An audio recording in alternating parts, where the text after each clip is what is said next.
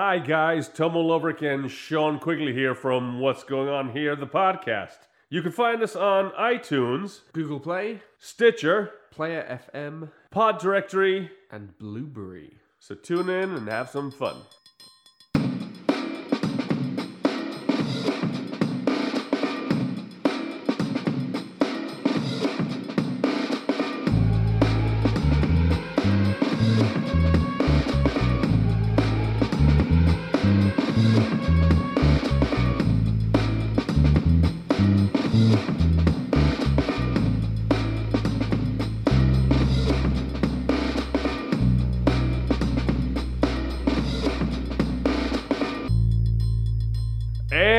Welcome back, ladies and gentlemen, to another episode of What's Going On Here. My name is Tomo Loverick, and I'm known as T Love in acupuncturist circles. And with me, as always, I have the dedicated, the yin yang of the Transformers movement, the young, the powerful, the effervescent, the lovely, the sexy. Can I just say what a sexy bastard this guy is? The young Mr. Sean Quigley, aka the Quig, as he's known in funerary uh, manager circles. How are you, sir? Doing pretty good. Yeah. Not too bad. Yeah. As we as we as we talked about before, that I've seen so many Bond films over the past few weeks Uh-huh. That's right. that I can't help but having got sexier Yeah. just well, by osmosis. I, I- Even my voice. I, I was gonna say your voice is super sexy today. Yeah. Idris Elba, eat your heart out. Yeah. Huh. Yeah. I know. Well, what can I say? Excellent. Excellent, my friend. Well, good to have, good to see you again, and uh, it's a lovely day here in the New York metro area. And to let you people know what we do, in case you don't and you just tuned in, we are a podcast where we we watch little or unknown uh, or little seen and, and uh, movies and TV shows that most people wouldn't see, and we watch them on Netflix, Hulu, wherever. Um, we try to pick foreign language when we can and then we turn off all the subtitles and and uh, any dubbing and we watch the middle 20 minutes of it and try to figure out what's going on and at the same time we review adult beverages however we are now in the multi-episode arc of our yearly special which we started last year and we're continuing this year which is the 2019 what's going on here best tournament and we're reviewing the bond movies and this is our third episode of the Bond movie, so that's where we're picking up. Um, last time we determined the winner of the Money Moneypenny region, which for those of you that want to find out, we have the the photos posted on Instagram and Facebook, so you can look it up and play along.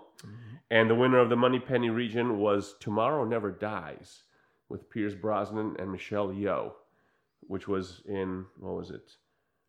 1997 that movie came out. Yeah. So that's our winner, and that one goes on to the Sweet 16 entry playoffs to face on Her Majesty's Secret Service with George Lazenby from 1969. And um, so we're going to pick up with the uh, M region, lower tier brackets, to determine the next entrant into the Sweet 16 entry playoffs. That will face The World Is Not Enough, also another Pierce Brosnan movie. And our beer for today and we're going for beer. So this is what we're doing. We did beers and ciders so far because we're in the lower tier. When we get to the Sweet 16, which is all the more successful movies, we're going to start getting into the bond drinks, aka the martinis. Uh-huh. And there are several martinis to look at. Mostly it's the vodka martini, but apparently the Vesper martini is a popular one for whatever reason. And the difference I that being was wasn't it? Uh, it was literally created since the Casino Royale movie. Isn't it named after Vesper Lynd? yes, yes, because he said he would name it the Vesper. Yeah. which he made it the standard gin with a little bit of vodka and then the vermouth, as opposed to Connery, who started it most famously in Goldfinger. Uh huh. But there was, I believe, did he ever? I don't think he did it in Doctor No or in um, Thunderball. They didn't introduce the vodka martini as his drink per se. He was always drinking. Yeah. It was like he'd walk into a hotel and said, "We have your drink for you," and there's like a bottle of booze, like right there. It's like, oh, oh, okay, yeah, you know. Yeah. And it might have been from, was it in From Russia with Love? I don't remember. I can't remember. I can't remember I remember that it was like when they redid it with Daniel Craig later on. it, it's uh, some. There was a guy at a bar, a hotel bar or something, No. said that they were gonna uh, knock something up for him. Yeah, yeah, yeah, They yeah. said something about the shaken not stirred thing. They didn't say shaken not stirred, but No. they said something about the way they were preparing it. And he was like, "Oh, whatever, sounds fine, like, whatever." That's right. That was at the bar in Casino Royale, and then he kind of went and worked on it when he was flying to South America with uh, the guy from Casino Royale that he originally thought sold him out, but didn't. yeah, but this, And on the airplane, he was making it. He was like three parts beefeater gin, a part of uh, vodka, uh, and you know that kind of stuff. So, but but you're right. In Casino Royale, he said, "I'm going to call this the Vesper." yeah, yeah. Yeah. So, but anyway, today we're doing so. So today we're doing low Earth orbit uh, from our friends at the Alementary uh, Brewing Company in Hackensack, New Jersey, in Voorhees Lane. This is a stout. It is 6.7% ABV with 15 IBUs. And one of the reasons we picked this today is to honor the fact that the first pictures of a black hole were released today. Yes. So we're kind of getting scientific a little bit today, and we could totally see a Bond episode about a black hole Oh yeah. for sure. I mean, Totally. Moonraker almost like right there already. Are you? What you? It, it, it's perfect. You'd have some crazy guy who's harnessing the power of a black hole. Yeah, He's gonna, you know, bring the world into, you know, the whatever the a dangerous nearance to a black hole. or, yeah. It you know. it always kills me with the villains in the Bond movies that they always are threatening things like if you don't do this, you will, you know, you will give us a hundred million dollars or we will blow this up. And I'm like, you guys probably needed like five hundred million just to set up all your fucking shit and gears. Like, what do you need a hundred million dollars for? You obviously have the money, otherwise you wouldn't be able to set all of this up. But it's kind of like, you know, it's like Moonraker. I will do this. Now. Huh? What? And that's a funny. And we'll get to that. Was anyway, Yeah. The real the real star of the show is the drink. So let's let's crack these suckers open and Uh-huh. give it a taste. Yeah. Uh, Sound effects for our populace. I'm very excited about this episode because we're really getting into the, the, the, the Bond mythos. There we go. Cheers, my friend. Mhm.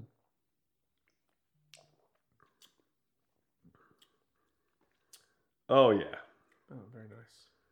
This is this is very nice. Oh, you could definitely you could definitely taste the chocolate malts in this one. Yeah. I feel like maybe there's a missing scene in almost definitely a Roger Moore movie where he ends up accidentally drinking stout and then making some terrible racist joke about the Irish. I'm sure. I'm sure because He's like, literally, he's hiding in a bar. Someone's on the lookout for him, and he's like, and then they're- looking everywhere. He's like, oh, I don't know what to do.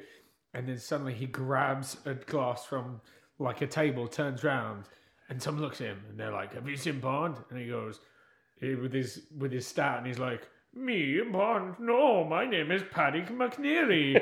I ain't seen no Bond. Willst you have a drink with me? And they're like, oh. And then he's like, oh. He's like, luck of the Irish. That's right. Some campy thing like they always did. And then a real guy who is this doppelganger comes out of the bathroom, and that's the real Paddy McNeary. Who never even knew about it. And then he makes some sort of little look at him, and he's like, "Oh, That's right. yeah, good old, good old Roger Moore." Good old Roger Moore. So speaking of Roger Moore, so we're doing the M brackets region, and uh, like I said, we post these online uh, so people can look at the brackets and try to figure out. And of course, obviously, because it's such an odd number, we went through 26 movies, uh, or we're going through 26 movies because there are 24 official Bond movies, two unofficial. One of them being the spoof with Woody Allen and Peter Sellers and uh, uh, uh, Orson Welles, the first Casino Royale, which was done, and David Niven being Bond in '67, and the other unofficial movie was Sean Connery's remake of Thunderball. It was Never Say Never Again. So. Uh, today's uh, brackets, the lower, the M region, we have four movies. We have For Your Eyes Only, Roger Moore, 1981. A View to a, versus A View to a Kill, Roger Moore, 1985. And The Man with the Golden Gun, Roger Moore, 1974, versus Octopussy, 1983. So it's it's basically a Roger Moore bracket. Yeah. And of course, we did uh, when we gave the rankings for the movies, we adjusted for inflation because obviously we're looking at almost uh, uh, uh, uh, 60 years worth of movies. And so we listed them according to who made the most money. And For Your Eyes Only is a 17. Uh, View to a Kill is a 24. The Man with the Golden Gun is a 19. And Octopussy is a 22. So, uh, I guess we start at the top. For Your Eyes Only versus A View to a Kill. Yes. All right. So let's go for your eyes only. That was Moore's third? Uh, Uh, no. No. Uh, Moonraker was in 79. Live and Let Die was 73. So that was his first one, right? Man, with the Golden Gun is the third. The Man with the Golden Gun was third. 74. So he did 73, 74, 79. Was there a five year gap? Are we forgetting one? Uh, No, The Spy Who Loved Me, 77, yes. the Moonraker. Well, Moonraker, 79. Oh yeah. Um, so then 73, 74, 77, 79, 81. So that's the fifth Roger Moore movie. Yeah, that's his Eh. penultimate one. And A View to a Kill is the last one. Yeah. So, For Your Eyes Only, that's that was his big debut. No, no duh. Why am I saying big debut? For Your Eyes Only was, like we said, his fifth movie. A View to a Kill was his last movie. I really enjoyed For Your Eyes Only. I remember rewatching it, and like the underwater scenes were actually very, really drew me in. I was like, like you know, kind of like on pins and needles, like what what's going to happen? I Uh-huh. because again, I hadn't seen it in a while, forgot it. It was done really well. I'm trying to remember what the opening was because the openings were always like fun with uh, more, and I'm trying to remember what the opening was for uh, of, um, for Your Eyes Only. I can't even remember which film this was. I said this. I'm going to get confused between the films. Well, Who was the bad in this? Is this the Atlantis one? This no no no no. The Oh, that Atlantis was one. The the other- Atlantis one is this is the one that I was going to tell you. This has a double crossover for um, the Last Crusade, and I'm going to look up the actors right now. Elsa and uh, oh, what's his face were both in this movie. No. Was she in this movie? No, no. Yes, I. No, no, no.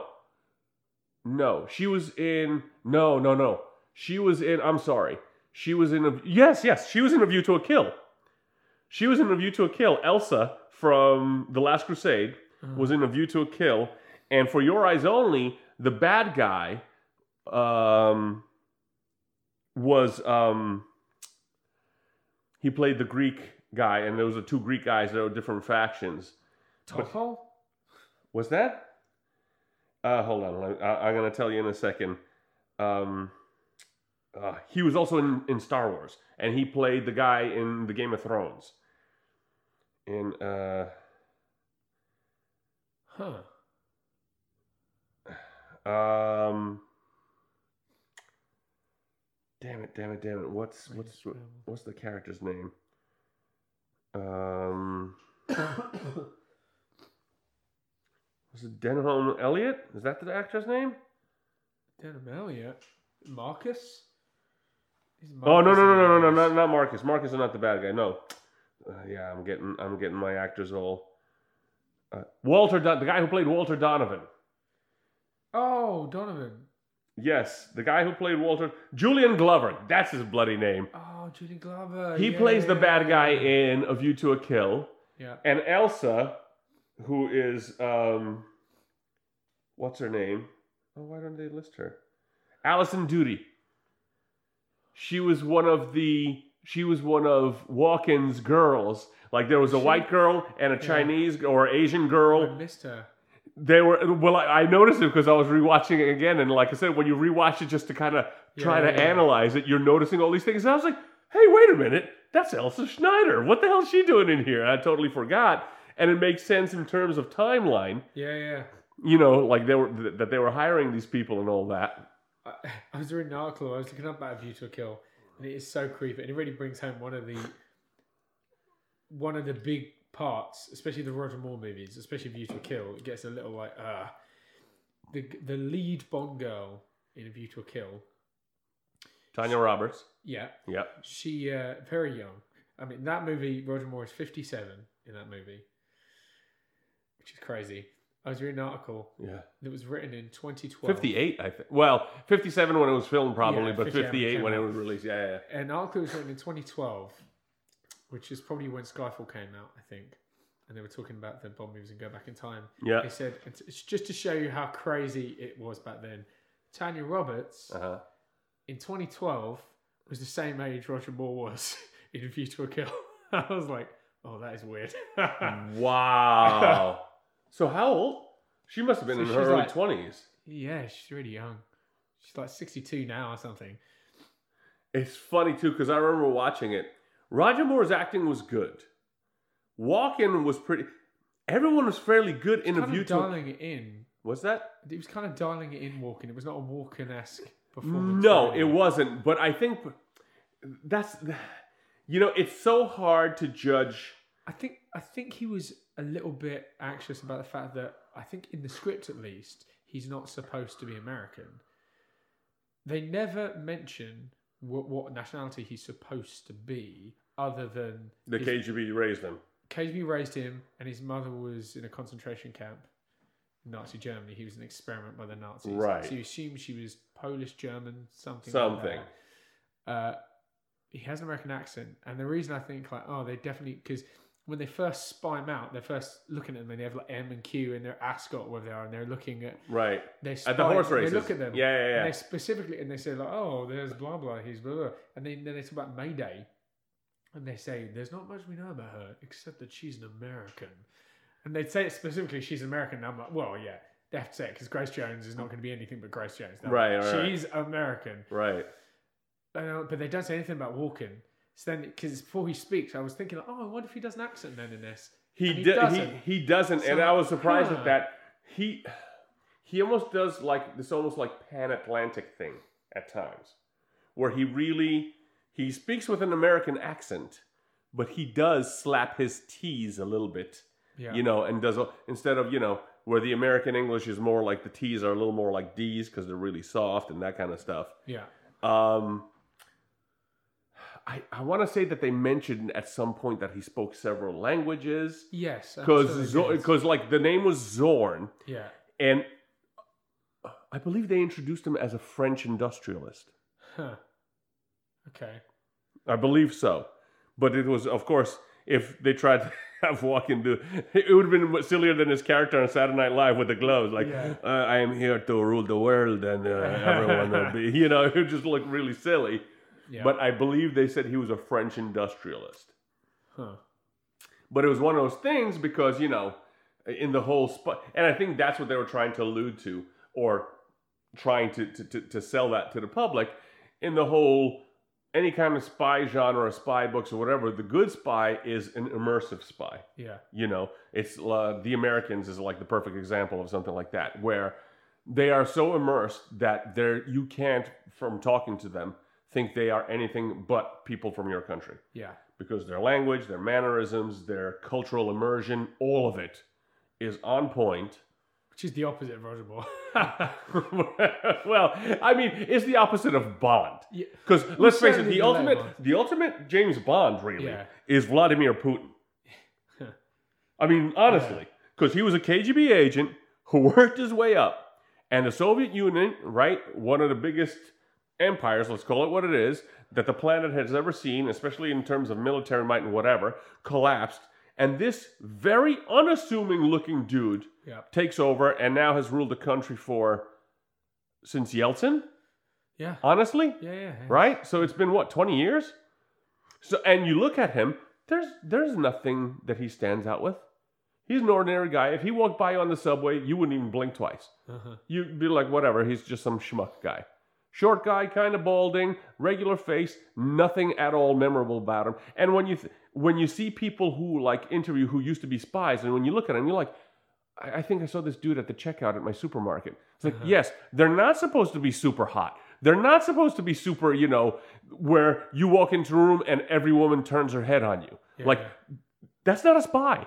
That's like a, I, I, unless you're doing it very much in, under like a particular mission or whatever. Like, you know what I'm saying? Like, Yeah, yeah. we're like Zoolander. We want to infiltrate all the good-looking people, so you got to find somebody good-looking and send them. But a successful spy is somebody who doesn't stand out at all. Well, and I think the, the, for being undercover or like the most spy-like in that regard, Right.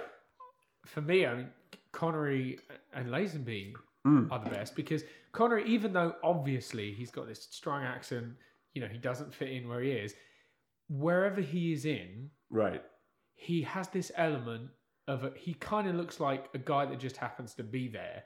He kind of has this loose kind of like, whoa, it was just here in the area and this stuff is happening around me. Kind of, and he kind of every time he pops up in the films, Yeah. it's kind of surprise. He kind of Yeah. takes people by surprise. They're like, "Oh, you're here as well." Right. Like, it's like, huh? He kind of pops up, doesn't leave a trail of disaster. It's like, oh, he's here again. This guy, Yeah.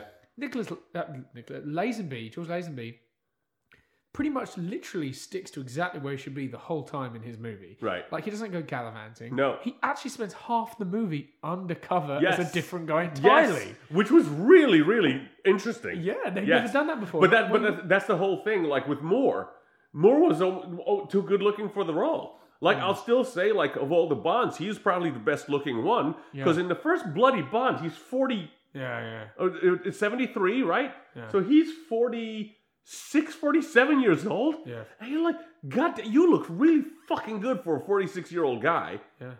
Even in the last one, Kill was 57. And like, You wouldn't think it. great.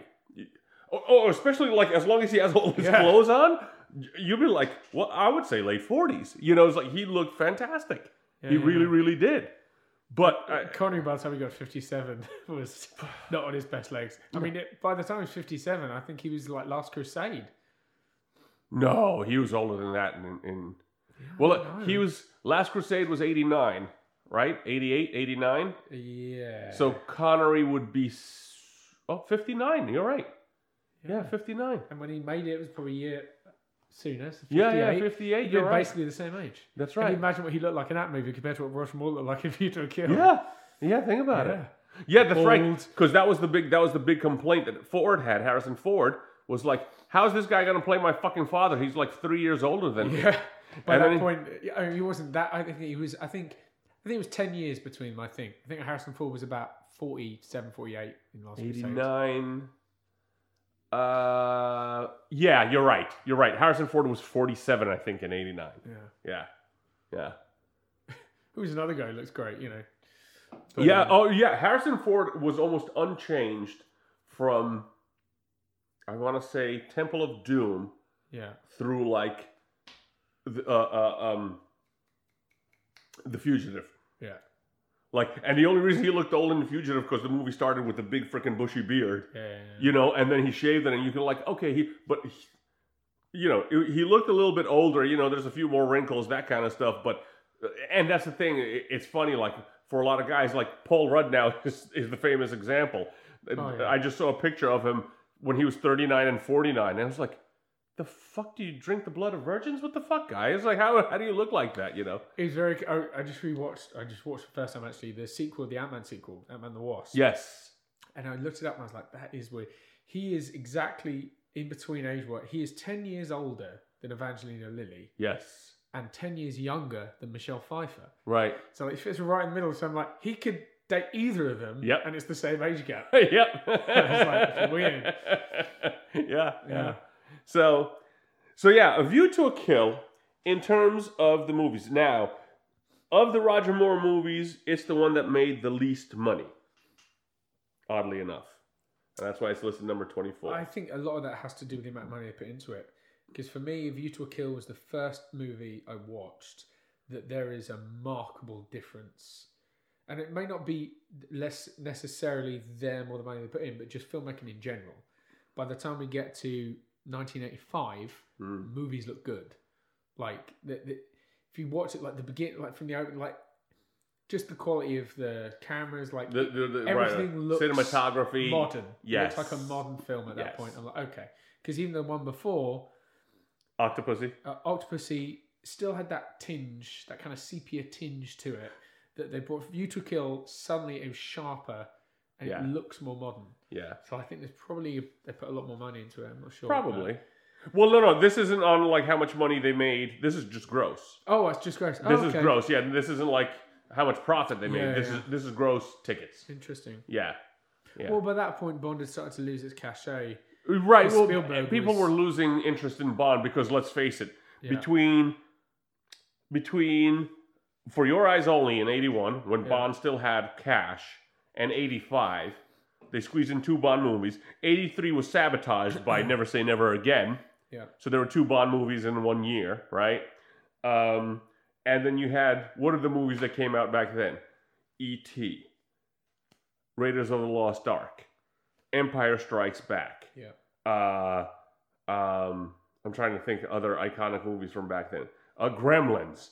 You know, all these. Yeah. Uh, uh, Back to the Future. I mean, it was just Well, the blockbuster was bought. Spielberg invented the blockbuster Yeah. with Jaws. yes, When was that? 78? Something like that. something like that. Th- that invented it. Uh, everything after that changed box office and movies. It changed it. Yeah. Well, I mean, oh, uh, well, Star Wars was the big, Star Wars was the lead-in It in lead-in. '77. but then Spielberg really like created the blockbuster. Yeah. Oh yeah, with with with Raiders of the Lost Ark. Hmm. E.T. Actually, I should say E.T. first. Which I think. apparently, I was reading an article and he was saying he really wanted to do a Bond movie. One of his biggest ambitions off the back of Jaws was to do a Bond said, "What would movie, you do?" He really wanted to direct a Bond movie, and they and they didn't give it to him because they didn't want to give it to an American, young American like director because they were like, "Oh, this guy's this isn't what Bond is," and he said, and they some of them went back to me. He's like, "You know, I want to do it," and they said, "No, but you know, even if they come back now and say, "Will you do it?" I'm not going to because I'm about to make my own version of what I would do, and I think it's a lot better. And Right. that basically was Indiana Jones, Mm. Raiders of the Lost Ark. And then Indiana Jones was kind of the American answer to James Bond. And albeit in a very different kind of genre. yeah, although they're going to try and do it now, I think is the plan. They're going to try and reinvent the, you know, that saga version of bringing in different actors. And they dropped the ball with that. They should have done that earlier. With And then they could have had a Bond style saga, I think. what? With uh, Indiana Jones, you mean? Yeah. Oh, Yeah, yeah. they should have dropped Kingdom of the Crystal Skull. Shouldn't have happened. They Th- should have th- just. that should definitely not have happened. They should have brought a brand new movie in, Yeah, stick a new guy in, yeah, bang. they should have Um, because there's so many stories to tell. yeah, I mean, just think about it. Every archeo- every mythological legend yeah, yeah, in the world ever, you you you have an endless yeah. a- a choice of, of material to pick from. You- really do. Like across continents, everywhere. You know, there could be some Australian treasure. There could be some New Zealand treasure. There could be a, a there could be multiple Asian treasures. A Japanese one, a Chinese one, a Thai one. You know, uh, uh, uh, Indian treasures. You know, which they sort of did with Temple of Doom. But you know, Africa, forget it. It- it- crazy. Which They I thought was very interesting when I watched Octopussy. It came out very similar times to Temple of Doom. Yes. I was like, there is a lot of crossover, and not just those. A lot of these more movies have a lot of crossover with the Indiana Jones. But it, it, but it's it's it's all of this. I mean, Hollywood is not. Hollywood very much mimics co- the corporate world because let's face it, and and I, I was telling you this. I, I did a movie shoot in a student film in December, and they were talking about the studios and all, and the studios, you know, like with the there was a conversation of uh, the studios not caring so much about the art, and I was like, well, here's you have to approach this from their perspective. Movie studios are not in the business of making movies. They're in the business of making money. Yeah. They're just giant investment houses because they want a movie. That's why Jordan Peele is like the best thing since sliced bread right now because he made Get Out for whatever, uh, you know, twenty million dollars, and it made one hundred and fifty. Yeah. It's like that's a, a, a inc- much better return than anything you'll find on Wall Street ever. Yeah, because you know if you give a dollar and you make back you know uh, eight dollars everyone's gonna wait a minute you just made 800% you, you'd be the king of wall street Yeah. all the time. And that's what these studios are. They're just investment houses. They have a lot of money and they give you money. They they give you whatever your budget is with the hopes of returning your the, why Marvel is what it is. They have 22 movies and they've made 20 billion dollars. Huh? Yeah. You know, you're basically making the kind of money that freaking pharma, American pharma makes. Yeah. Whereas like Pfizer back in the day when Pfizer came out with Viagra, Viagra it was like instantly made the first year I think like some 2 billion dollars in sales. And they had their top 10 drugs were all making a billion dollars and more. And this is why pharma could do whatever the hell they want. They had every politician in their pocket, you know, whatever, because they're just making so much money hmm. that people. And so movies, that's the thing. Movie studios don't care about the art. Yeah, it's nice to make a really nice story and you want to stick it together, but there's a reason why these guys get their fingers in everything and there's 30 rewrites on the script and whatever, because they're not in the business of making art. They're in the business of making money. And that's just what it is. If you could come to terms with that, you're, the business side of it, you'll be able to handle everything else Yeah. You know it's not a personal thing. Look i'm making money you know? It- it's mm-hmm. like that's why i did it you know? You don't buy stocks to be generous. You buy stocks with the you know hope that you're going to make money in return you know? You don't buy an investment property quote unquote because you just want to ha- house some people. Mm. You're tr- hoping to make some money from housing people you know? I mean it, it, Yeah. it's one of these things. And i think I- I mean, in terms of that, I think that the Bond movies are ridiculously successful because they've also kind of made. Now, granted, it's been all over time, but they made some like twenty billion dollars. Yeah. There's a reason why Bond movies keep coming out because they're so appealing. They're we talked about this before. The cars, the women, you know, it's just like and and like I said, the most universal thing with guys, every culture, and I don't care how third world, first world, developed nation, undeveloped nation it is. You show a guy a freaking machine that goes really fast, you're gonna talk about it. Yeah. Like guys will literally be at each other's throats, and if like, well, hey, here, have a beer. Let's talk about this car. It's got 400 horsepower. Fuck, that's a nice car. I mean, Yeah. everything will stop, and they'll talk about the car. And and and uh, um, the, the uh, a view to a kill in in that manner, like you said. I think once they once they uh, uh, uh, the cinematography got better, all of that. Mm. But I think the biggest thing was because that was at that point MTV was the thing. You know, was the new was what was MTV was like three years old at that point or something like that. It was a lot about like poking fun. It was like, oh, Roger Moore, he's fifty seven years old. What's a fifty seven year old spy going to do? Yeah. And it's kind of like, yeah, what is a fifty seven year old spy going to do? At this point, he should be M. Yeah. I mean, honestly, Yeah, you know. And so, um, in that one, It's very telling out because a Kill is also the last movie with uh, Lois Max Maxwell playing uh, Moneypenny, yes, and she's the same age as Roger Moore. yes, And funnily, they actually they're at RADA together at the same time. They were classmates. They were both studied. but you know what's the thing that, uh, and I don't know if I mentioned it last time or Uh-huh. not. When I first started watching, I was like, wait, what? I was like, why does Moneypenny sound American? she's Canadian. Yeah. She's Canadian. Yeah. And I was just like, wait a minute, Moneypenny's not speaking with an RP accent at all. And you're right. yeah. And I was just like, it, it never occurred, you know, like your memory gets lost. And I was just like, wait a minute. The later Moneypennies, yes, they're very British. Everything's very British. Yeah. But she was not at all. Yeah. And, and like I said, it completely threw me when I started watching them again. I was like, wait a minute, what? What? And I think what she made her first appearance in From Russia with Love, I believe. Because she Uh, was she was the one. Well, no, Desmond Llewellyn was the longest, and I think he was in From Russia with Love. Because he went all the way through Pierce Yeah, yeah, Brosnan's movies. Yeah. But yeah, she was. I think. Yeah, I guess they started at the same time, but she stopped with with with the View to a Kill. But it's funny because they're the same age, and her in that in that movie, she looks like a fifty-seven-year-old woman. Yeah, she does. And it's interesting because the juxtaposition of him and her Yes. is very odd because you're Yes. like, huh, Yes. you know, it looks like she's getting older, but he isn't. Yes. It could even bring in the other, like the assistant, and he makes a joke about it and Yes. gives her the big thing of flowers and And gives yeah, yeah, and she's just like whatever, you know, Yeah, like yeah. promises unkept kind kind of stuff. Yeah, absolutely. And it's funny because she was in in um, also like bawling her eyes out i- at the end of um, on Her Majesty's Secret Service. yeah, she had a really nice turn there. That was really well done. Yeah. I really enjoyed that about that that the portion of the movie where they showed that like there really was a thing Oh, between yeah, them. Totally, yeah. And he really he was like if I'm gonna settle down, this is the girl for me kind of Mm-hmm. stuff. But this one that's just a little bit more for me came along. It was really that was really well done. But View to a Kill, I thought the plot was fun.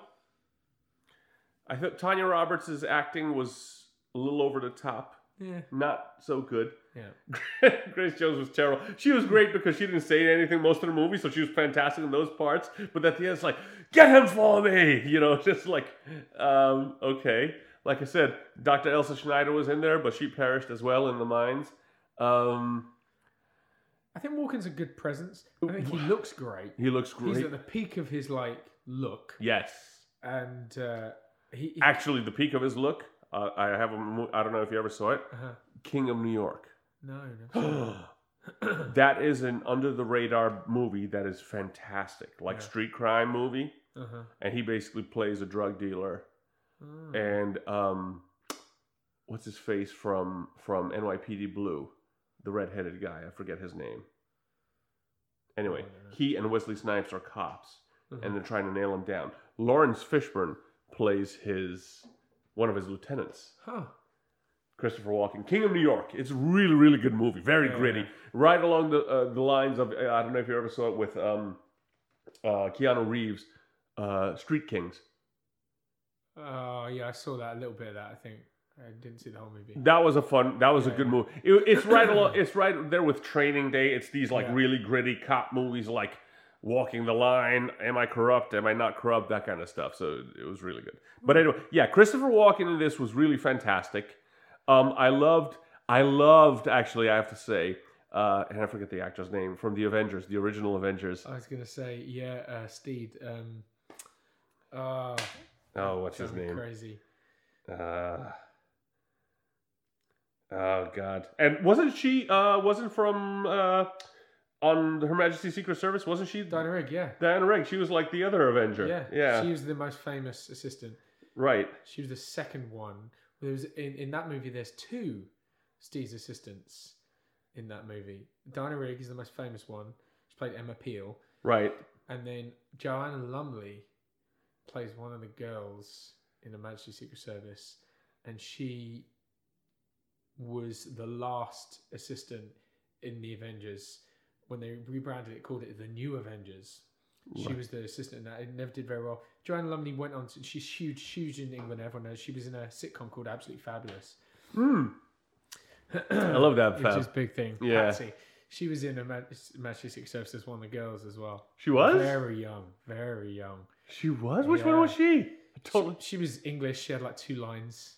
She just sat- Was she the, the first one to sleep with him? No, she didn't sleep with him. Okay. I don't think. Maybe she did. No. No, I don't think well, she's maybe because he was like sneaking out every. And well, anyway. Yeah. Let, let, let's get back to View to a Kill and For Your Eyes Only.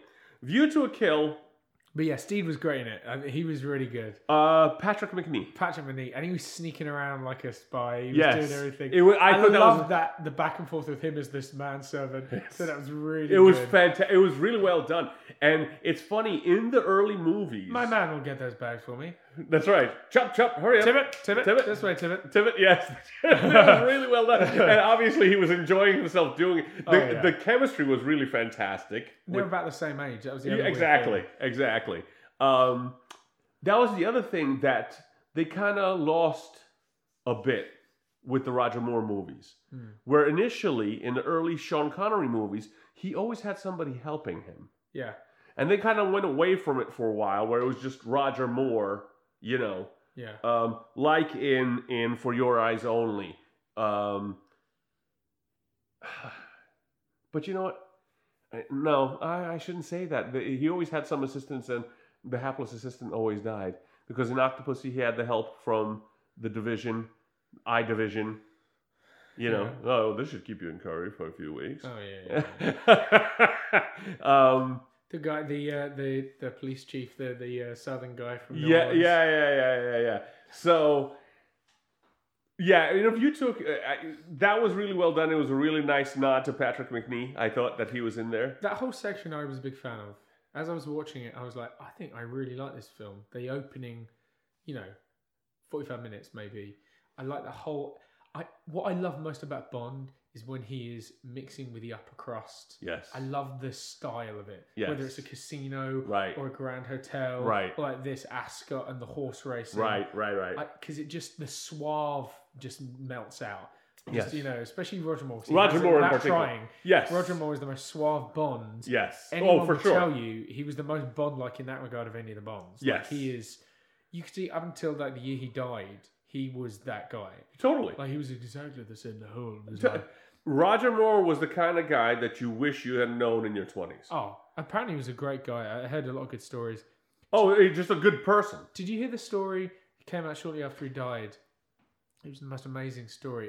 It, was shared all over the place. It was one of those that didn't come out when he was live, but after he died, someone told it, Uh-huh. and it was so perfect. I loved it.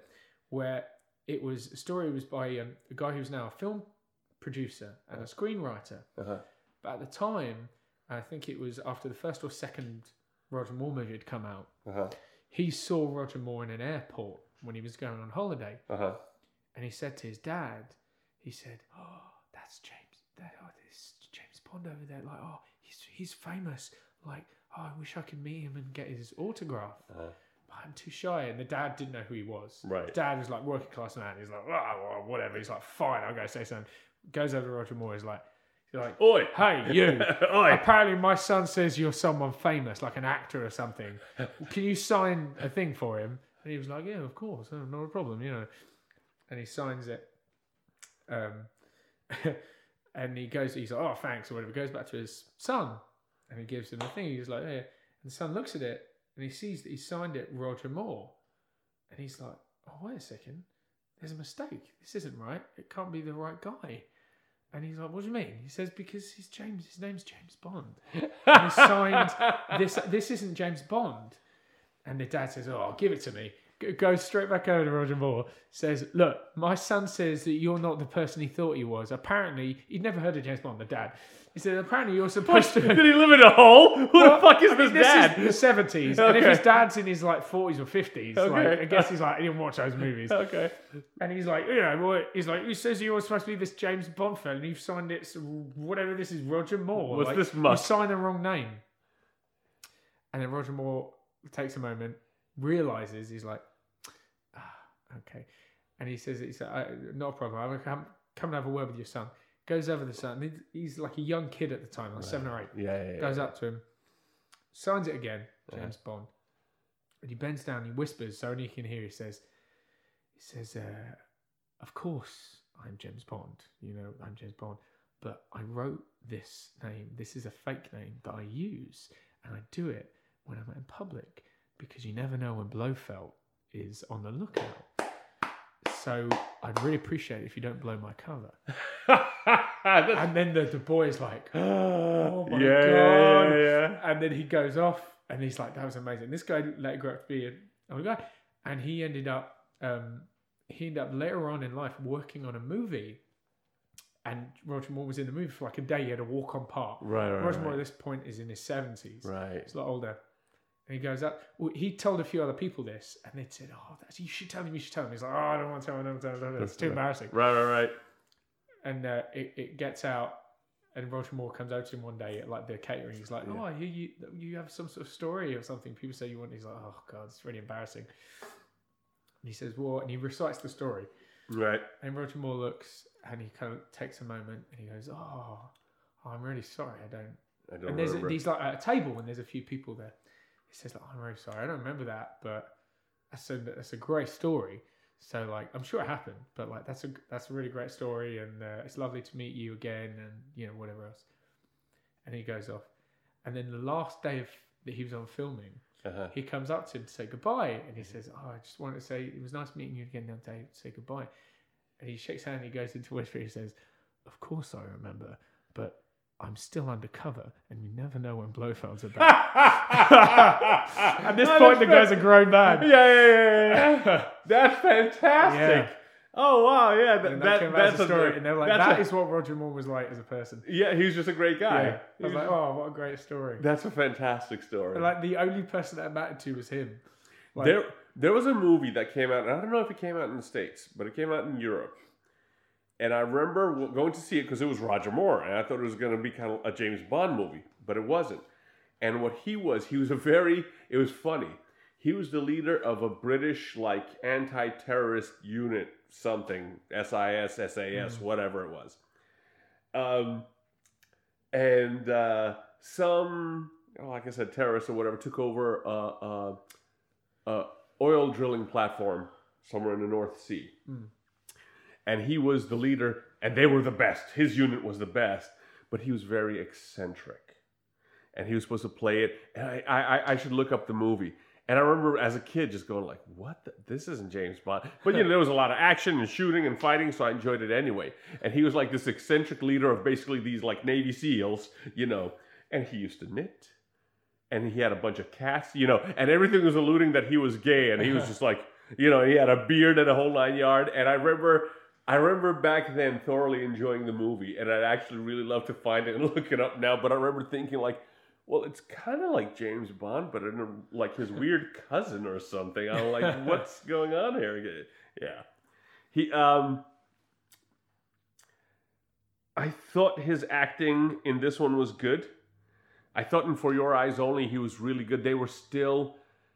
It was interesting to see. He was very. It wasn't well. I mean, it was misogynistic, all of it, but he like was really concerned for the girl whose parents were killed, Electra, Yeah. in For Your Eyes Only, and he was just like uh, it was like he would develop this like care. He would. I, and I, I think uh, uh, uh, Brosnan did it a couple of times too, where he like developed a feeling for the various you know female characters in the movies. But this one was almost like he was just like, listen, you can't. Like he like initially it was almost like you're like my little cousin. I'm gonna look after you. But then it became like you know an Appalachian little cousin thing. You know, so he kind of looked after her. Um, the action sequences were really good. Like I said, the underwater sequences I really, really enjoyed, thoroughly enjoyed. For whatever reason, Netflix gave it one and a half stars, and I was like, actually, this is a really good more movie. Especially when I saw the other ones. Yeah. Like Goldfinger was, it was okay, but campy. Live and Let Die was kind of bad. Like you said earlier when we were talking, New Orleans is a great extra character in a movie. Mm-hmm. Whenever you get a fantastic city to film in, Yeah, yeah. as as just like, just the feel of it, you know, New York City, London, New Orleans, Bangkok, you know, Tokyo, eh, like Yeah. any like Black Rain, Tokyo. What a fantastic you know place to shoot that movie. You know, it was Uh-huh. brilliant. Um, for your eyes only, to me, might be the best Moore movie. Huh. Wow. I, I I watched it. I must have watched it half the heels of watching Moonraker and whatever the other one was around that time. Girl. Oh, I you know what? I shouldn't say that. The, uh, the Spy Who Loved Me okay, might yeah, be yeah, my yeah. favorite Moore Yeah, movie. A View to a Kill was okay. I th- I thought For Your Eyes Only was better. I was bored by Furious Only, but that, that, that I think that was just me because I was marathoning through them. I wasn't paying a lot of attention to that movie. I was kind of like, I, I, it didn't catch my attention. I just kept the thing I kept finding most interesting about it is Topol is in it. Yes. Topol, Fiddler on the Roof fame. Yes. It's like the only thing he's ever done apart from Fiddler on the Roof. He was in that movie. He was really good in that. Yeah, and it, it's so weird. He's like, he looks so young. And I looked up the dates, and I'm like, Fiddler on the Roof was like was like seven or eight years before this. Yeah. like how on earth does he? And it, that that was like a famous thing. Like he actually got the role in Fiddler on the Roof when he was like thirty. Right. Like it was the same as uh, Ron Moody and Oliver as Fagin. Right. He was like a young dude who Just played grows a old scraggly really well. beard yeah. and suddenly looks way older than Yeah. he is. Because not only did he play well, he was fit. He looked like he'd Yeah, be like yeah. a smuggler who'd go out and like have gunfights and whatever. He he was really really good in that. Yeah. I I I, I thought I thought it would, in this particular instance I would definitely choose for your eyes only over a view to a Okay, Kill. I'll give you it. I, I, I think I prefer View to a Kill, but it's hard because that's the one I most recently watched. Um, and I, I liked it for a lot of the elements. And Few Eyes Only, I, I admit I just I wasn't really paying attention. Okay. So that's not necessarily the film's fault. So I'll give you that. Okay. because I I can understand how View to a Kill because there were a lot of things wrong with it. Like I say, he was way too old. It got weird that he had. You know, I think I would have appreciated a lot more View, uh, View to a Kill is if he hadn't have romantically pursued the young girl. If he'd have, like you alluded to before, if he'd have actually kept it more like a Platonic thing. yeah, I'm just going to keep you safe. Yeah. Look after you. And then it would have been really nice if they made a couple of actual references to the fact that he was old and getting on. But- that would have. But but you know what? I mean, now that you bring that up, the actress in For Your Eyes Only was awful Mm. in that Electra. Like, and again, it's so hard in these movies, especially the period pieces, to judge, and especially in a storied franchise like this, where as a director, you're you're not, you don't really have the reins in this. Now, back then in particular, you know, nowadays, uh, uh, Broccoli's daughter, I forget what her, her first name is. She's very much about let, like let's do the storytelling, let's get good directors, obviously from Casino Royale and Skyfall and all those. It's like let's let's let's really let's build a story here and keep going with the story. Um, back then, it was just like the directions. The the thing about the girl Electra was she had these piercing blue eyes. Uh-huh. So she would always be like, it was supposed to be this intense look. But she looked like a wooden like statue next to a cigar store. Like kind of like Yeah. there was really no expression. Like if it was supposed to be the steely eyed gazed, it really didn't come through. Her acting was really, really bad. Like I really was Yeah. just like ah, like the only thing that really kind of spoiled that movie for me was her acting. Whereas, like you said, but View to a Kill had so many like Macnee's performance in there. You know, uh, uh, um, the storyline, Walken. Great song. Uh, well. Fiora's only that song irritates me. I don't like that song. For Your Eyes Only was a terrible song. So and irritating. I let me tell you something. I like used to have dreams about Sheena Easton when I was a Yeah. teenager. So like, oh my god, like because she was just fantastic, like Mm-hmm. just absolutely gorgeous woman. Um, yeah, irritating song. Yeah, no, no, that's so song View song wise. Song wise, right now, uh, A View to a Kill for me is is definitely the best one. I think crazy credit has to go to obviously Duran Duran song. Yes, John Barry, who wrote all the classic Bond songs right. up until this is the last movie. He co-wrote that with Duran Duran. Like Yes. John Barry wrote that song. I'm like, what? That's crazy. When And- you think he wrote all those classic tunes, and then he wrote that as well. And and I mean Wow. that that song was a legit hit, Yeah. like on the charts. Leg- yeah. legitimately. It was like because the movie didn't do that well, Mm. but that song far outstripped what that movie did in, in, in comparison. And one thing that's very interesting is the incidental, yeah, the, the way they play it incidentally throughout the movie. It's Seven Nation Army by the White Stripes. It's very strange. I'm like, huh.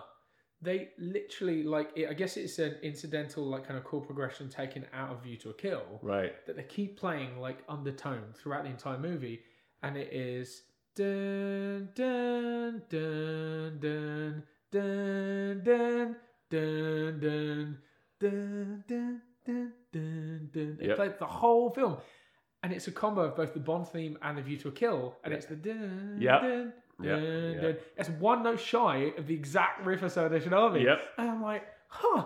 Now I'm less impressed with Seven Nation Army. Well, I mean, see, that's the hard one because I even know from when I'm just like fiddling on the guitar, yeah. and you know, Annie, my wife, she's just like, "Oh, that's really good. What is that?" I said, "I don't know. I don't want to claim credit for it because I'm sure it's something that I've heard." Over my entire life, Yeah. that I've combined like three different chords together, and it just sounds lovely right now. And I don't want to be like, oh, guess what I came up with? Probably didn't. Yeah. You know what I'm saying? Because so many, and I mean, I always loved music as a kid. Like you know, listen to music uh, since since I could remember. Since I was three years old, putting the freaking eight tracks in the thing. I always loved music, and I always wanted to listen to music. Was a DJ in high school, the whole nine yard. Play guitar, everything. You know. So yeah, it's when people go like, "Oh, that's just such and such and such." Okay, yeah, but you know, everyone, everyone such and such and such is probably from classical music Yeah. and all it takes is a little riff. It's like um, when the police did the Russians, Oh, no, or was it Sting, or Sting by himself? No, no, it was. I think, it, no, no, it was it was Sting, and he he borrowed, um, and he but he gives credit was Prokofiev's, and I forget what the piece is. Mm. It's the um,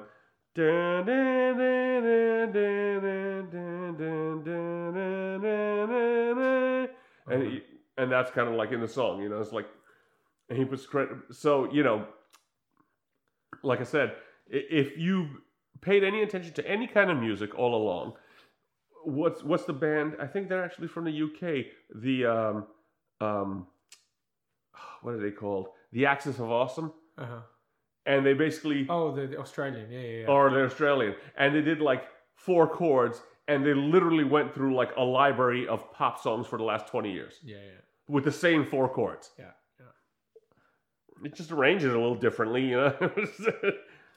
there are only so many chords you could play, you know, that'll sound good together. So what did you think was going to happen, kind of stuff. So, Yeah. but um, I mean, now that you say it, I'll tell you what bothered me about A View to a Kill, which I thought was the green screen. But you know, you think of other movies that I really enjoyed. The green screen was also bad. You know, the Goonies green screens, the Uh-huh. the the Temple of Doom green screens. It's like uh, Uh-huh. the the San Fran- the chase, the fire truck chase through San Francisco green screen, like bothered me. I'm like, Mhm. really? Did it have to be that bad? I, It's funny. I didn't know. It's funny you say that because I guess by that point I either I was uh, too into it or I'd kind of fallen out of it. I hadn't paid attention to that because on the other side, one of the reasons I said that I think that was the movie where I, there was a marker of that the quality had gone up. right. Is I think that was the first Bond movie that I noticed they weren't using green screen for just generic car shots. Right. It was the first one they had like Yes. set, they had cameras set up on the car. Yes, like yes. it wasn't a rolling background. Yes, Like, you're right. They were actually in a car and they were Yes. talking. No, no, no. You're you're you're right with that. With the exception of because they were doing him hanging off the ladder off a truck, Yeah, yeah, yeah. you know, chasing through the through through the Mm-hmm. streets of San Francisco. So, see, so so now I'm, and I know this was the rule we established last year when That was a the- strange move. I remember that in the movie. I remember thinking when he did that, when the cop was like, "Hey, like, who are you?" He was like, "Oh, I'm Secret Service." And he was like, "Yeah, yeah, and I'm Dick Tracy. You're arrested." And he like sprays him with a thing and, and hijacks the truck. I'm like, that seems like the we- the dumbest James Bond move. Almost in every other James Bond movie, the CIA would come and clear it up, right? he lets himself get arrested. Yes. And then figures it out later. Because Felix Leiter would come along, Yeah, he's like, well, I'll let myself get arrested and figure out 'cause that's all I can do. right? If Roger Moore's like, no, I'm going to attack the guy and take this It- fire truck and run off. I'm like, you, You're right. You could have just got shot in the head Which so is quickly. Which is right. You're you're absolutely right. And you know, until you pointed out, I- it was it was the oddball of the maneuvers because in every other situation where he's in Mm. the U.S. or something, uh, live and let die, perfect example. yeah. The CIA is there with the chase through the bayou and all that stuff. It's like, uh, sheriff, you want to educate the, sh- uh, the, the lieutenant? You want to educate the sheriff here on what's going on here? Hey, JW, Jesus, just you know, and he goes on with the explanation. But that's what Bond would do because he's not going to start kicking guys' asses who are just cops. So like that's their job. Yeah. He's not going to start, you know, crippling them. Yeah. Like you said, that was that was the odd one out. And I had a big problem moments before that. The whole set piece in the elevator. I'm like, that he he made. There are flames in this elevator. The whole shaft is like engulfed in flame. Yes. And he wraps a handkerchief Yes. around one hand. Yes. And is able to Grab the cable. and do stuff. I'm like, what? No. no way. No. I'm sorry, James Bond. You're dead in that Yes, scenario. You're yeah. not touching anything. Yes. I'm like, it's all metal, steel girdles. Yes, and he's just like, and it's "Oh, greased. well." And it's greased. And it's greased. So, Yeah. yeah. You're done. You're done. Okay. Now see now you, now that you brought that back up again, I would still go for for your eyes only. And what I was going to say was what we decided last year. If we can't make up our mind, we would give it to the one that made the more money. If yours only. And for your eyes yeah. only made the more Okay. money. So, So so so we're going with for your eyes only. Uh, a View to a Kill, much better song. I might add. In that situation, a View to a Kill goes on. I mean, a nice shout out to Lois Maxwell for her last film, and she had a nice moment. She had a nice little quote of hers. It was like the quintessential Moneypenny, like summing up yes. when the young one's there, and he has he has a big bunch of roses that he's he's gonna give to Moneypenny, and then he sees the young assistant, and he's like, oh, Oh, and he pulls a rose out and hands it to Moneypenny, Yeah. single rose, and then gives all the rest to her, and he's like, um, welcome on your new job or whatever, and he leaves, and and then she's like, "Oh," and Moneypenny says, "You know, take care of that because that's the only thing you're ever gonna get from him." Yes. And she's like, "Oh," and I'm like, "Oh, that's a very like melancholy." Yes, very much a dig. Very much a dig. Yeah, Like you bastard! I've been waiting all these years, and now I'm a single, single old, you know, uh, uh, maid here. Yeah, yeah, yeah. That was very much a dig. yeah, All right, so we got For Your Eyes Only, and then we have the other two more movies nine years apart: The Man with the Golden Gun and Octopussy. And what you realize when you watch all these Bond movies is just how much they recycle their actors. yeah, And this one in particular is very notable for that because uh, um, Maud, uh, what's her name? Maud Adams Oh, in Octopussy. in Octopussy. Uh huh. She is Scaramanga's lover in The Man with the Golden Gun that he kills. Oh, why do they do this? Like I said, they. It's the only franchise that I could think of where they they do would. this? I mean, Felix Leiter in To Live and Let Die is Felix Leiter in uh, uh, License to Kill. yeah.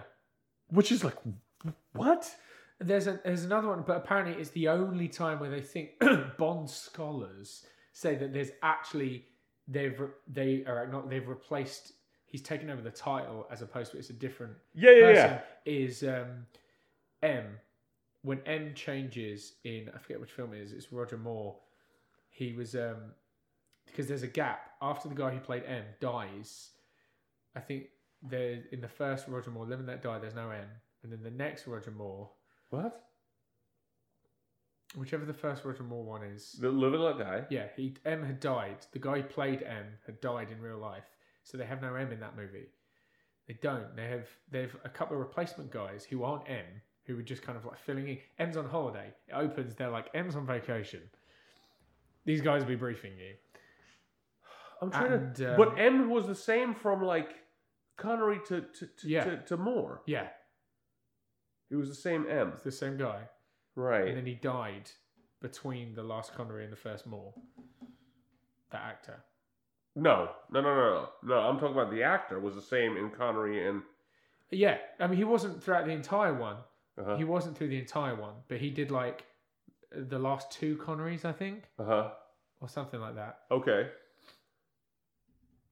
But anyway, my point is that they then in the next Roger Moore they bring M back, okay but the guy playing M in that was in the last Connery movie playing an admiral or some kind of other guy. He wasn't M. He was playing like a, a you know captain admiral of the fleet. ah yeah yeah yeah yeah, yeah. And okay they cast him. They never mention that he's just M.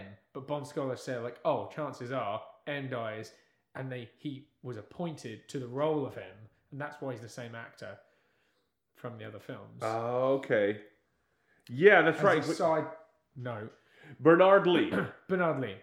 bernard lee was still m in moonraker Which didn't. He died in no, yeah, because he he died in seventy nine. Okay, so I'm getting confused then. He didn't die in. Yes, Okay, so he died in between whatever then. He died f- from one more to the next more. yes, yes. And then there's a gap where right. there's no M. That's right. Uh, M, M. Uh, Robert Lee played it till um, eighty one. So he was. Uh, uh, uh, uh, um, Few hours only is when there is no M. for your eyes only, I believe was no M. I think Yeah. you're right. And then it was Robert Brown, who took over Okay. as M, in Octopussy. and he was M through uh, Timothy Dalton. Yes. Yes. Okay. Yes. But indeed. he had been in a previous one, a Roger Moore one then, Yes. as as an admiral or something. Yes. Yes. Yes. Yes. Yes. But another one, which is even weirder when you consider it, when you go back, and they don't reference it for any reason, and it's kind of crazy to me because it makes no sense, is um, The Spy Who Loved Me. Uh huh. There's a guy in it who plays an MI6 agent who's out in uh, where they are in uh, Japan. Uh huh.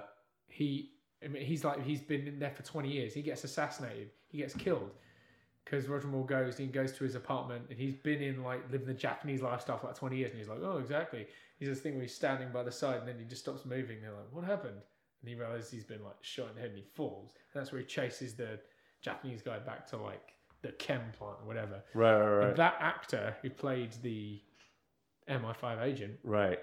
was the last actor to play Blofeld. He played Blofeld um, in uh, whatever the next one he was in, where he had loads of doubles, where he cloned himself a whole bunch of times. Oh, I don't remember which that one was. Was that not Diamond? Oh, not Diamonds Are Forever. Is that the one? No, because that's no, that's Connery. that's Connery. no, I'm not. I, I yeah, I, I have to get into those and and see because I I still have to catch up to a few of them in in the Sweet Sixteen. Yeah, but it's so strange because it's like, why on earth? I mean, that's They recycle so many of the Charles actors. Gray. His name is this guy here. Uh-huh. So this is in one of the movies. That's him playing the agent. No, he was Blofeld in in Diamonds Are Forever. He was Oh, Blofeld yeah. in Diamonds Are Forever Of course. with the doubles. Yes. Yes. Yeah, I'm getting confused because I thought it was Roger Moore. It wasn't Yeah, Roger Moore. no, yeah, yeah, Connery. yeah. Yeah, yeah, yeah. Yeah, and then he's Blofeld. yeah, because the couple of Japanese movies one. later. Yes, the he doesn't Japanese. even look different. They don't even make him look like Blofeld. Like, they don't shave his hair, or he looks exactly the same in the two movies, Yeah, and they never reference it. that's what I'm Other than the fact that he's cloned a bunch of times. That's what I'm saying. They recycled the actors so much. But but like I said, part of it was one, they were obviously just looking to make money. Because we talked about that. The Sean Connery movies were like coming out one a, once a year Yeah, yeah. for like 10 years, which was just crazy when you think about shooting a movie. Um, two, like the other actors, like Q, beloved Q, everybody loves Q. He was paid as a day actor, for God's sakes yeah. as a day actor. It's like, dude, this guy is the reason why James Bond survives out in the field. Because whenever his back is up against the wall and shit's about to hit the fan, he pulls out a pen or a nail clipper or a fucking you know cigar or some shit and saves the day with it. It's like, Yeah. how do you not give this guy a contract? Yeah, yeah. You know, but you know, Des- Desmond Llewellyn famously said, he said, "Well, I'll- you know, I love the character, and I'll just keep doing it until they'll have me." Yeah. I was just like, God damn. Yeah. So, I, I mean, it almost boggles the mind. I'm almost like, how did the union allow that? You know, but they would like say, like, well, he would only be like one, maybe two scenes. Hmm.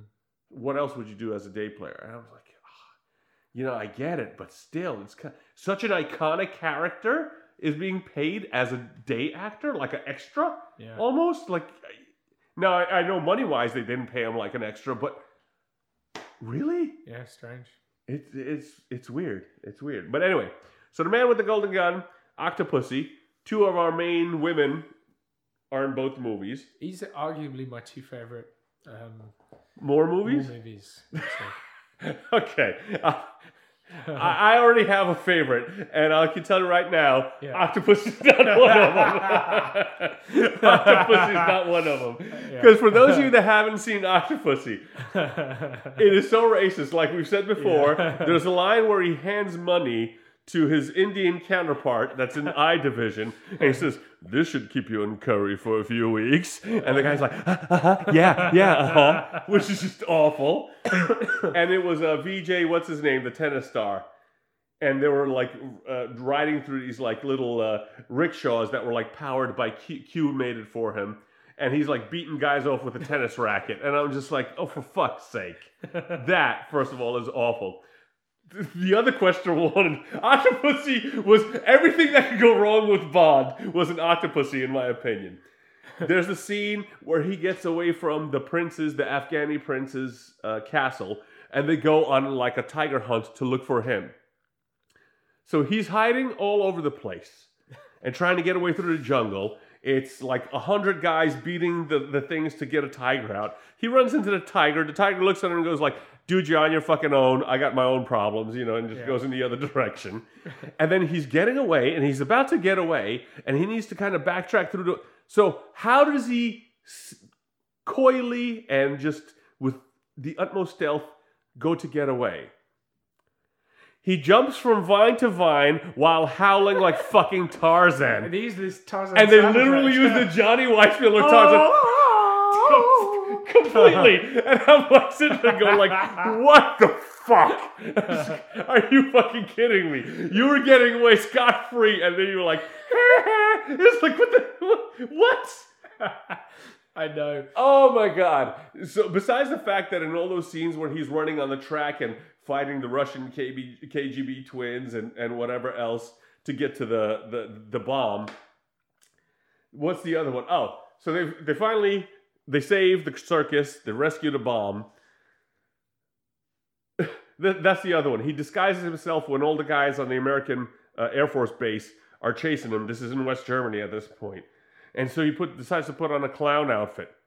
Okay, right. They're not going to see you, but he decides to put on the fucking clown shoes too. I'm like, are you fucking kidding me? He diffuses a bomb dressed as a Dressed clown. as a clown. He dresses as a gorilla at one point. Really, he's dressed as a gorilla at one point.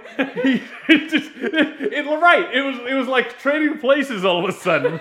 And then the dude goes and stabs the bad guy stabs the gorilla outfit, and he's already out of it. It's like, how did he quietly like take off like a six foot gorilla suit Yeah. with nobody noticing?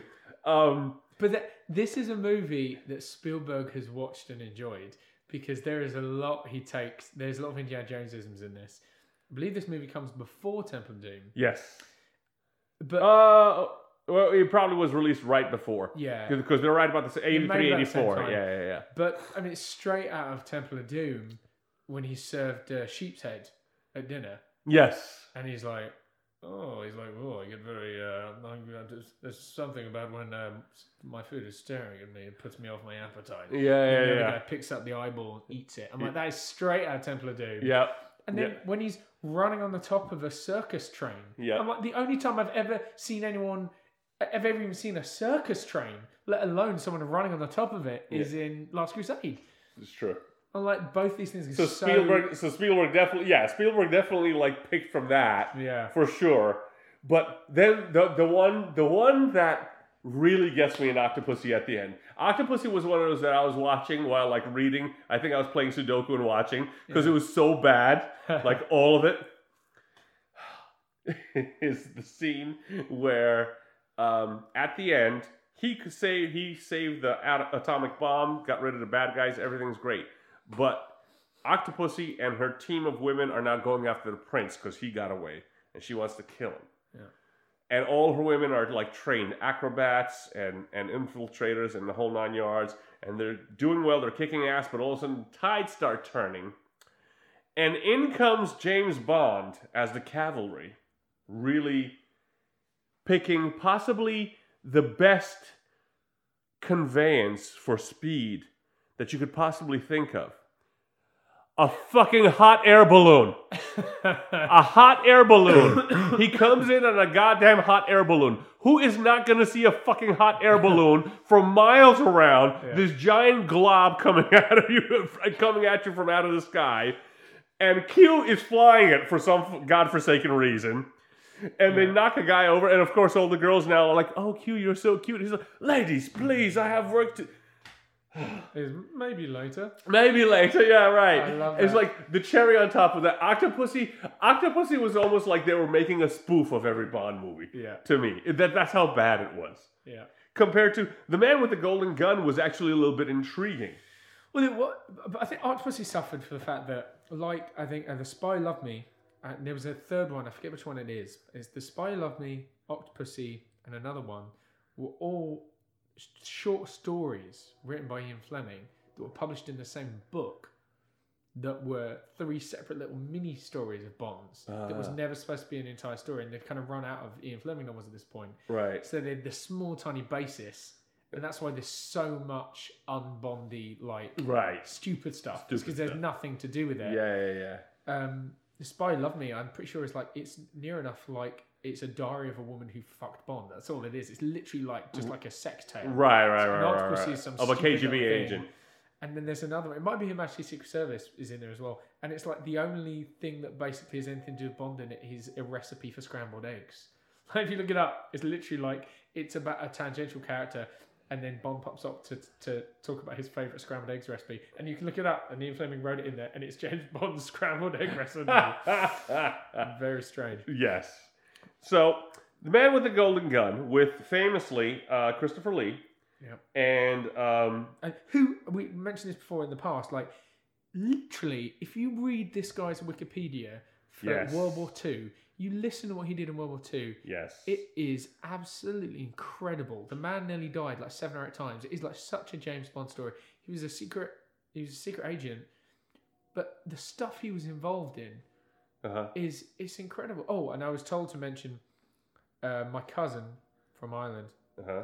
who listens to the show. He only just started listening when we did the James Bond, so I have to say hello to Marty out in Australia. He's in Australia the minute, but he he caught me on. He commented on the group about it about Ian Fleming about what an interesting guy he is, and he asked me if I knew about his, the involvement he'd had in World War Two, Right. the Nazis, and Right. there was a specific operation called Operation Mincemeat. Yeah, yeah, yeah. It's very fascinating, which I'd never heard of. Yeah. and looked up, It's looked it's, it up. it's it's the D-Day invasion.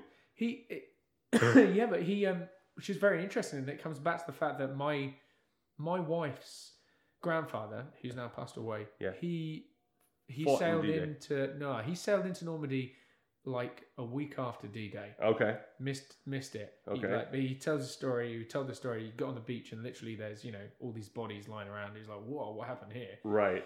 But came in. Um, but he, he arguably he would have been killed potentially if it wasn't for Ian Fleming, because Ian Fleming literally was he concocted this James Bond style thing called Operation Mincemeat to try and trick the, um, the Germans. Nazis Yeah, yeah, yeah. into where they were going to come Yep. because they got wind of the fact that where they were going to invade in Europe Yep. was this one spot. Yep. And what they did is they found a tramp, a local tramp, somewhere near Italy, I think, who apparently he died from ingesting rat poison by mistake. Right. And they found this tramp and they dressed him up in uh, Allied officer gear Uh-huh. and they wrote a coded message that they knew the Germans would be able to crack, but it was still coded, Right. that said, you know, the Nazis think we are invading here. This is a decoy. We're actually invading here, and this is when we're doing it. Right. Pass this on to blah blah blah. Right. Put that in his pocket, and then let him wash up. Yes. Like knowing in an area where they knew the Nazis had just taken, and someone would see him, pull him up, found the note, pulled all the guys in the wrong direction, Right. and it worked. Yep. And the Allies managed to get into Europe Yep. because of it. The Americans, I should say, got Yep. to Europe because of it. And like that, Ian Fleming. That's Yeah. that Ian Fleming, the Yeah. guy who made Bond. I'm like, Yeah. that's so cool. Yeah. Like, Yeah. He was yeah, Yeah. We, we talked about it like the the, the character Dushko Popov.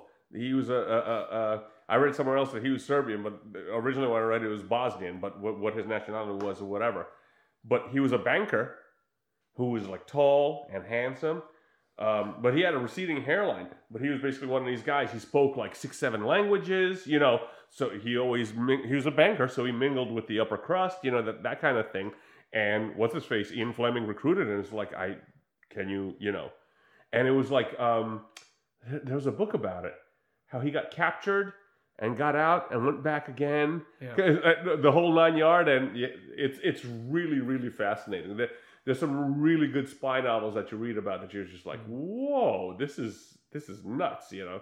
So Chris Lee is one of these guys. Some of his yes, stories. yes, He ended up being a genuine Nazi hunter. yeah, Near the end of his career, he was literally going around. He was in a special task force, and they were given a list yeah, of all these uh, top-ranking Top- SS yeah. officers who had escaped and that were uh, disguising themselves Yeah. amongst concentration camps and pretending that they were like prisoners and all Yeah. these other things, and they were literally going from camp to camp, uh, assassinating all Yeah. these guys. Yeah. tick them off the list. I'm like, that is so cool. Yeah. and he ended up being it's Christopher nuts. Lee. Yeah, Christopher Lee, he was the man.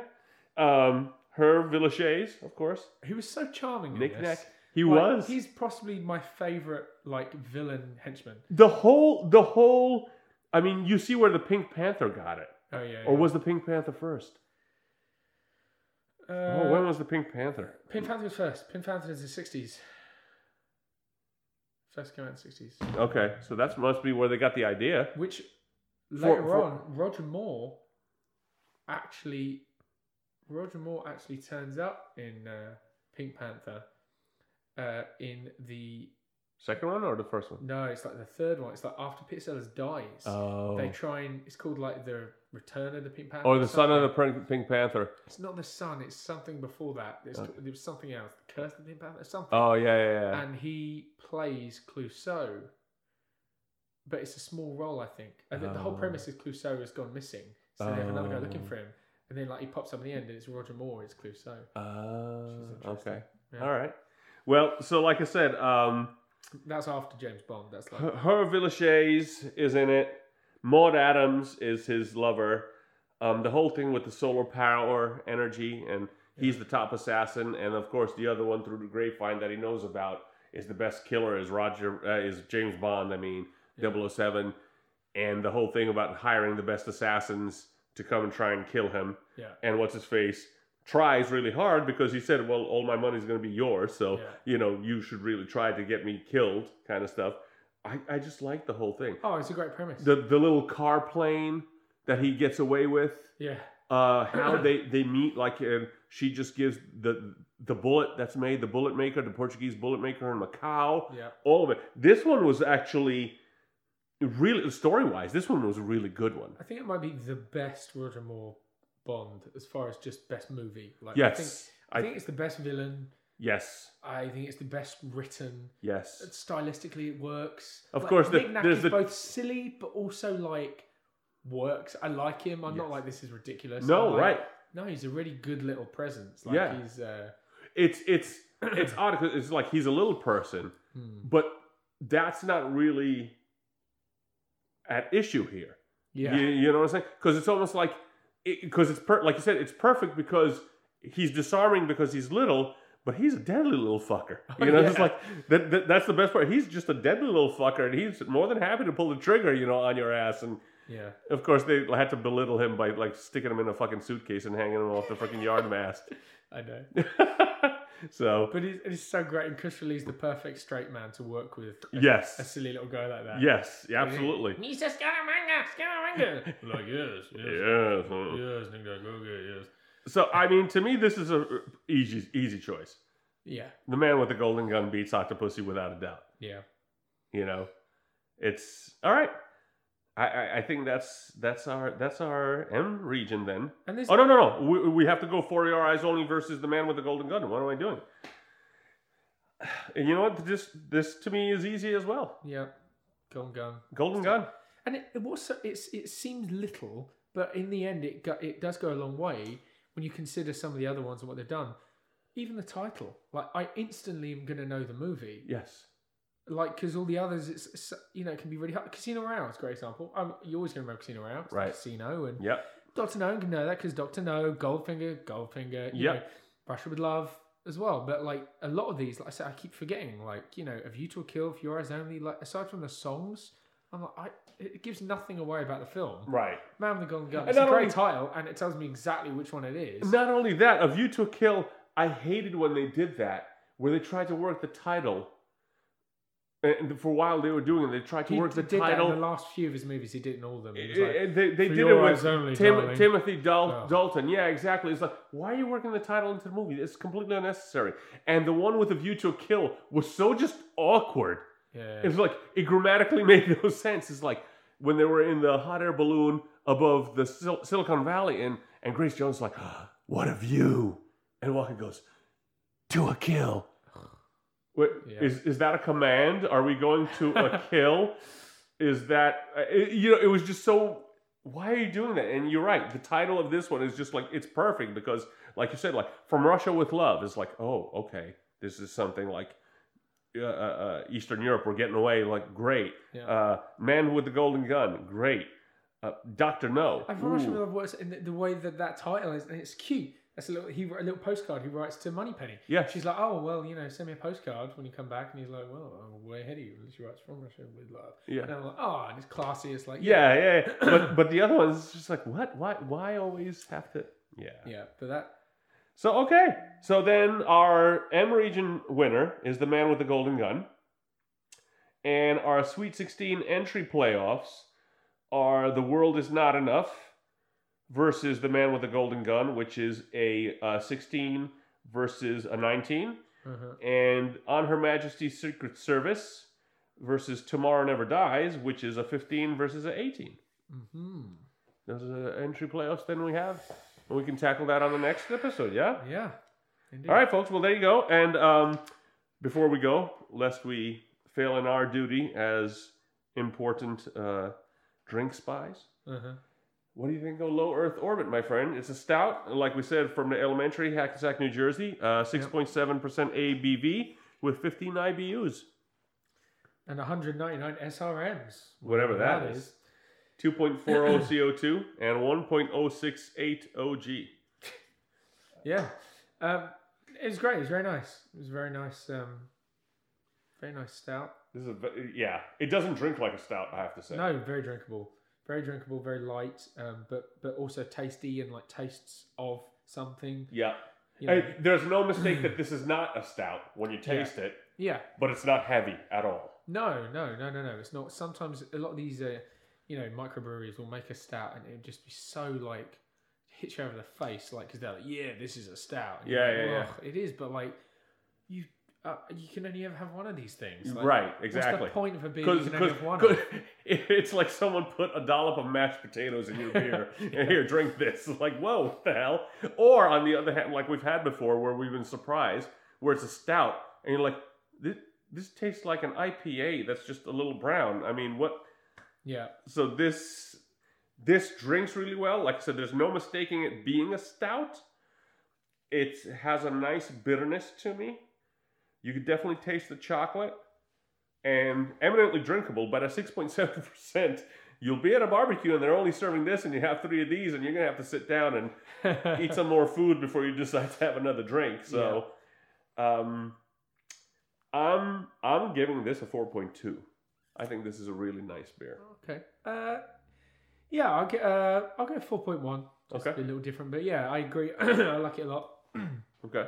It was nice, tasty. Um, yeah, no, it was a good, good beer. Um, you know, timely. Like I said, the black hole thing. Yes.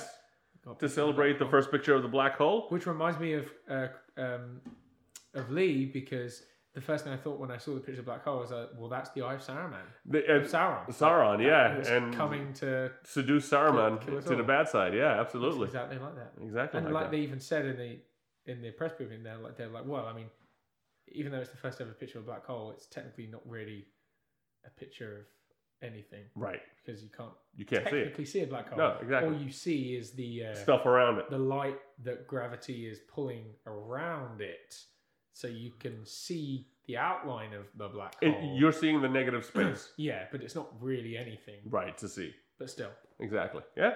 Yep. All right. Well, there you go, folks. That's episode 58. Uh, we've determined our Sweet 16 entry playoff movies. And like we said, it's The World Is Not Enough, Pierce Brosnan versus The Man with the Golden Gun, Roger Moore. And on Her Majesty's Secret Service, George Lazenby's first uh, and only foray into James Bond versus Pierce Brosnan's Tomorrow Never Dies. So it's two Pierce Brosnans going in there in the Sweet, six, Sweet 16 entry playoffs. So there you go. And we got your review 4.1 from Sean for low Earth orbit and 4.2 from me for low Earth orbit. And um, that's that for this episode, folks. We'll see you on the other side of the playoffs. yeah, indeed. Have a good one. Right. Bye.